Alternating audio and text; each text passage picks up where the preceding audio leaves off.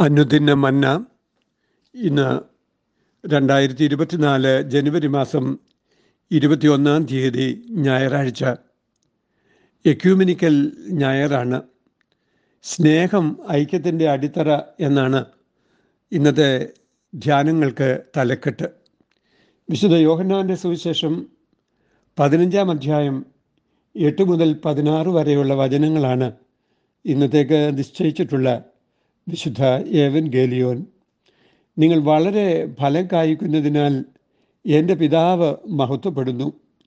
അങ്ങനെ നിങ്ങൾ എന്റെ ശിഷ്യന്മാർ ആകും. പിതാവ് എന്നെ സ്നേഹിക്കുന്നതുപോലെ ഞാനും നിങ്ങളെ സ്നേഹിക്കുന്നു. എന്റെ സ്നേഹത്തിൽ വസിപ്പീൻ. ഞാൻ എന്റെ പിതാവിന്റെ കൽപ്പനകൾ പ്രമാണിച്ച് അവന്റെ സ്നേഹത്തിൽ വസിക്കുന്നതുപോലെ നിങ്ങൾ എന്റെ കൽപ്പനകൾ പ്രമാണിച്ചാൽ എന്റെ സ്നേഹത്തിൽ വസിക്കും. എന്റെ സന്തോഷം നിങ്ങളിലിരിപ്പാനും നിങ്ങളുടെ സന്തോഷം പൂർണമാകുവാനും ഞാനിത് നിങ്ങളോട് സംസാരിച്ചിരിക്കുന്നു.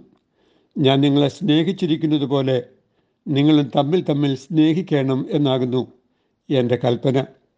സ്നേഹിതന്മാർക്ക് വേണ്ടി ജീവനെ കൊടുക്കുന്നതിലും അധികമുള്ള സ്നേഹം ആർക്കുമില്ല.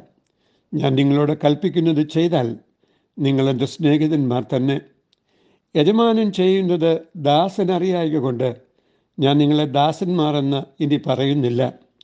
ഞാൻ എന്റെ പിതാവിനോട് കേട്ടതെല്ലാം നിങ്ങളോട് അറിയിച്ചതുകൊണ്ട് നിങ്ങളെ സ്നേഹിതന്മാർ എന്ന് പറഞ്ഞിരിക്കുന്നു നിങ്ങളെന്നെ തിരഞ്ഞെടുത്തു എന്നല്ല ഞാൻ നിങ്ങളെ തിരഞ്ഞെടുത്തു. നിങ്ങൾ പോയി ഫലം കായ്ക്കേണ്ടതിനും നിങ്ങളുടെ ഫലം നിലനിൽക്കേണ്ടതിനും നിങ്ങളെ ആക്കി വെച്ചും ഇരിക്കുന്നു. നിങ്ങൾ എന്റെ നാമത്തിൽ പിതാവിനോട് അപേക്ഷിക്കുന്നതൊക്കെയും അവൻ നിങ്ങൾക്ക് തരുവാനായിട്ട് തന്നെ. ഭിന്നതകൾ നിമിത്തം ക്രൈസ്തവ സാക്ഷ്യം വല്ലാതെ ചോദ്യം ചെയ്യപ്പെടുന്ന നാളുകളിലൂടെയാണ് ക്രൈസ്തവ സമൂഹം കടന്നു പോകുന്നത് ഓരോ ക്രൈസ്തവ സമൂഹങ്ങൾക്കിടയിലും വ്യത്യസ്ത ക്രൈസ്തവ ധാരകൾക്കിടയിലും ആശയക്കുഴപ്പങ്ങളും ഭിന്നതകളും വർദ്ധിതമായി വരുന്നു. സഭാ സമൂഹങ്ങൾ അധികാര കേന്ദ്രങ്ങളായി മാറുമ്പോൾ പദവികൾ കൈയാളുന്നതിനും വ്യക്തിപരവും സമുദായാടിസ്ഥാനത്തിലുമുള്ള നേട്ടങ്ങൾ കൊയ്യുന്നതിനും സംഘടിതമായ ശക്തി ഉപയോഗിക്കുന്ന ദുര്യോഗം നാം ഇന്ന് കണ്ടുവരുന്നു. അത് നിമിത്തം ക്രിസ്തു വിഭാവന ചെയ്ത ഒരു സാക്ഷ്യ സമൂഹം എന്ന സ്വപ്നം വിദൂരമായി തീർന്നു പോകുന്നു. ഇതരുണത്തിലാണ് എക്യൂമെനിക്കൽ ഞായർ ആചരിക്കപ്പെടുന്നത്. ക്രിസ്തുവിന്റെ സ്നേഹാടിത്തറകളിലേക്ക് മടങ്ങി വരുന്നതിന് പുനഃസമർപ്പണം ചെയ്യുന്ന ദിവസമായി ഈ ദിവസം തീരേണ്ടതുണ്ട്. അല്ലാത്ത പക്ഷം നമ്മുടെ മധ്യത്തിലുള്ള നിലവിളക്ക് നീങ്ങിപ്പോയേക്കാം എന്നുള്ള ഭയാനകമായ സൂചന ദൈവവചനം നൽകി തരുന്നുണ്ട്. ഇന്നത്തെ വായനകൾ ദൈവസ്നേഹത്തിന്റെ സുന്ദര മാതൃകകൾ നമുക്ക് നൽകി തരുന്നു. ഒന്നാമതായി ക്രിസ്തുവിലൂടെ വെളിപ്പെട്ട ദൈവസ്നേഹമാണ് ശിഷ്യരുടെ സ്നേഹത്തിന്റെ മാതൃകയും അടിത്തറയും. ഞാൻ നിങ്ങളെ സ്നേഹിച്ചിരിക്കുന്നത് പോലെ നിങ്ങളും തമ്മിൽ തമ്മിൽ സ്നേഹിക്കണം എന്നാകുന്നു. എന്റെ കൽപ്പന എന്ന് കർത്താവ് പറയുന്നത് പന്ത്രണ്ടാം വാക്യത്തിൽ എവൻഗേലിയൻ ഭാഗത്ത് നാം വായിക്കുന്നു. പിതാവിൽ നിന്ന് കേട്ടതെല്ലാം തന്റെ ശിഷ്യരെ യേശു അറിയിച്ചു കൊടുത്തതിനാൽ അവർ ദാസന്മാരല്ല സ്നേഹിതന്മാരാണ്. ദൈവേഷ്ടം തിരിച്ചറിയുന്ന ദൈവസ്നേഹിതരായി നിൽക്കുന്നതുകൊണ്ട് മാത്രമേ ഫലം കായ്ക്കാൻ കഴിയുകയുള്ളൂ. ദൈവിക പാളയത്തിലെ ഐക്യതയാണ് പരമപ്രധാനം. ക്രിസ്തു ഒന്നാണ്. ക്രിസ്തു നൽകുന്ന സ്നാനം ഒന്നാണ്. ക്രിസ്തുവിന്റെ ആത്മാവ് ഒന്നാണ്.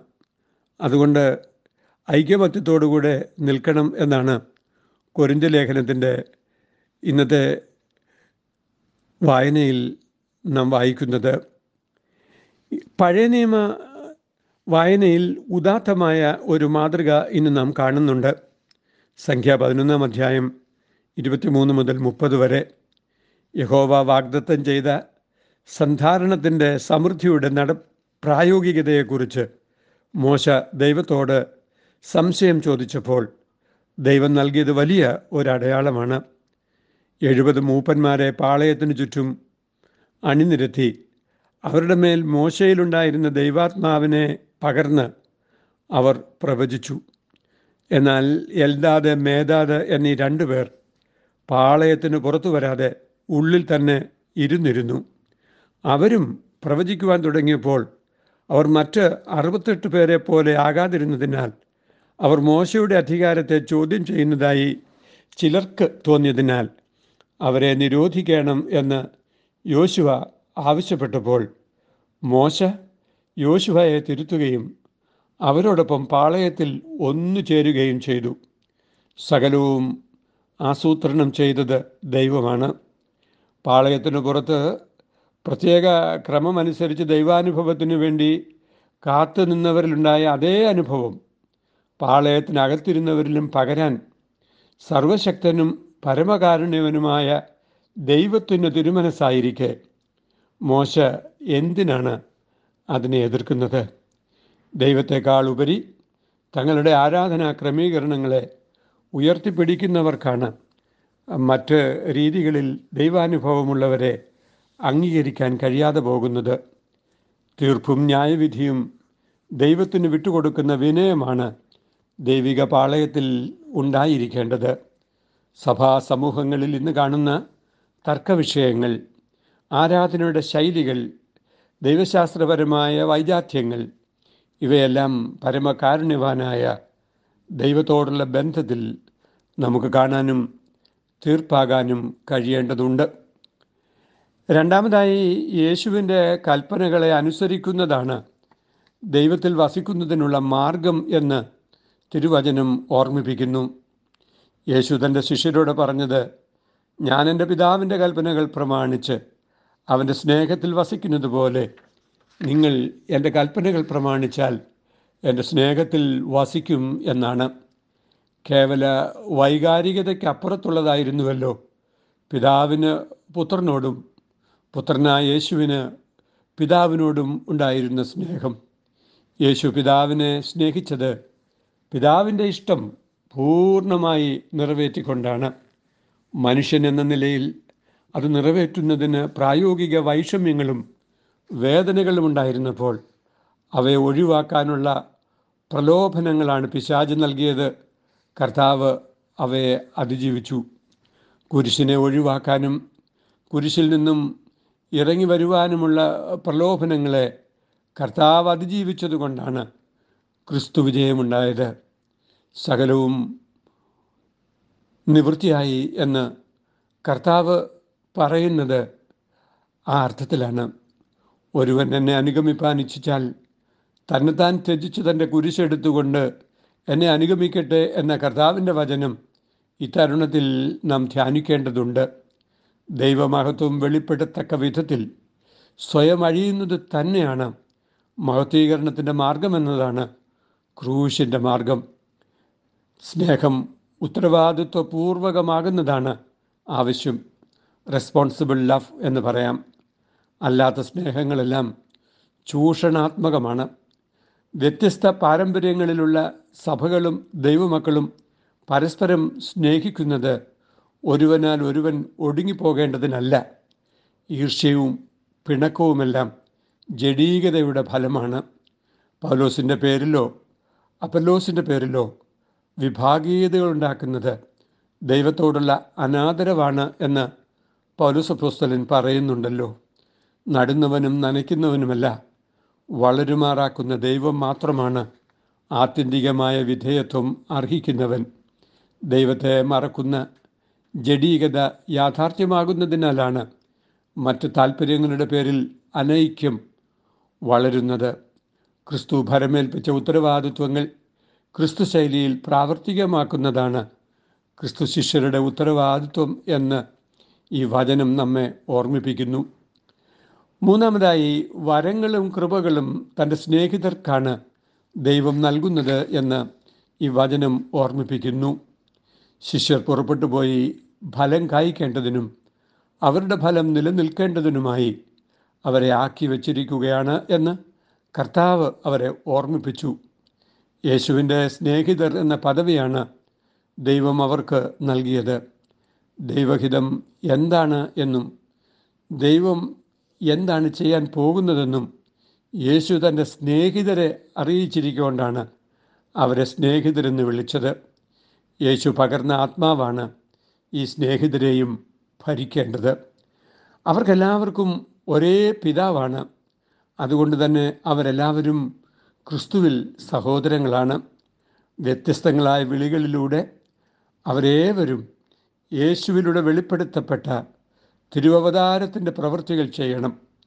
ക്രിസ്തു ശരീരത്തിന്റെ വളർച്ചയ്ക്കും ക്ഷേമത്തിനുമായി അവരേവരും സത്യം സംസാരിക്കുകയും പാരസ്പര്യത്തിൽ പുലരുകയും ചെയ്യണം എന്ന് വചനം ഓർമ്മിപ്പിക്കുന്നു.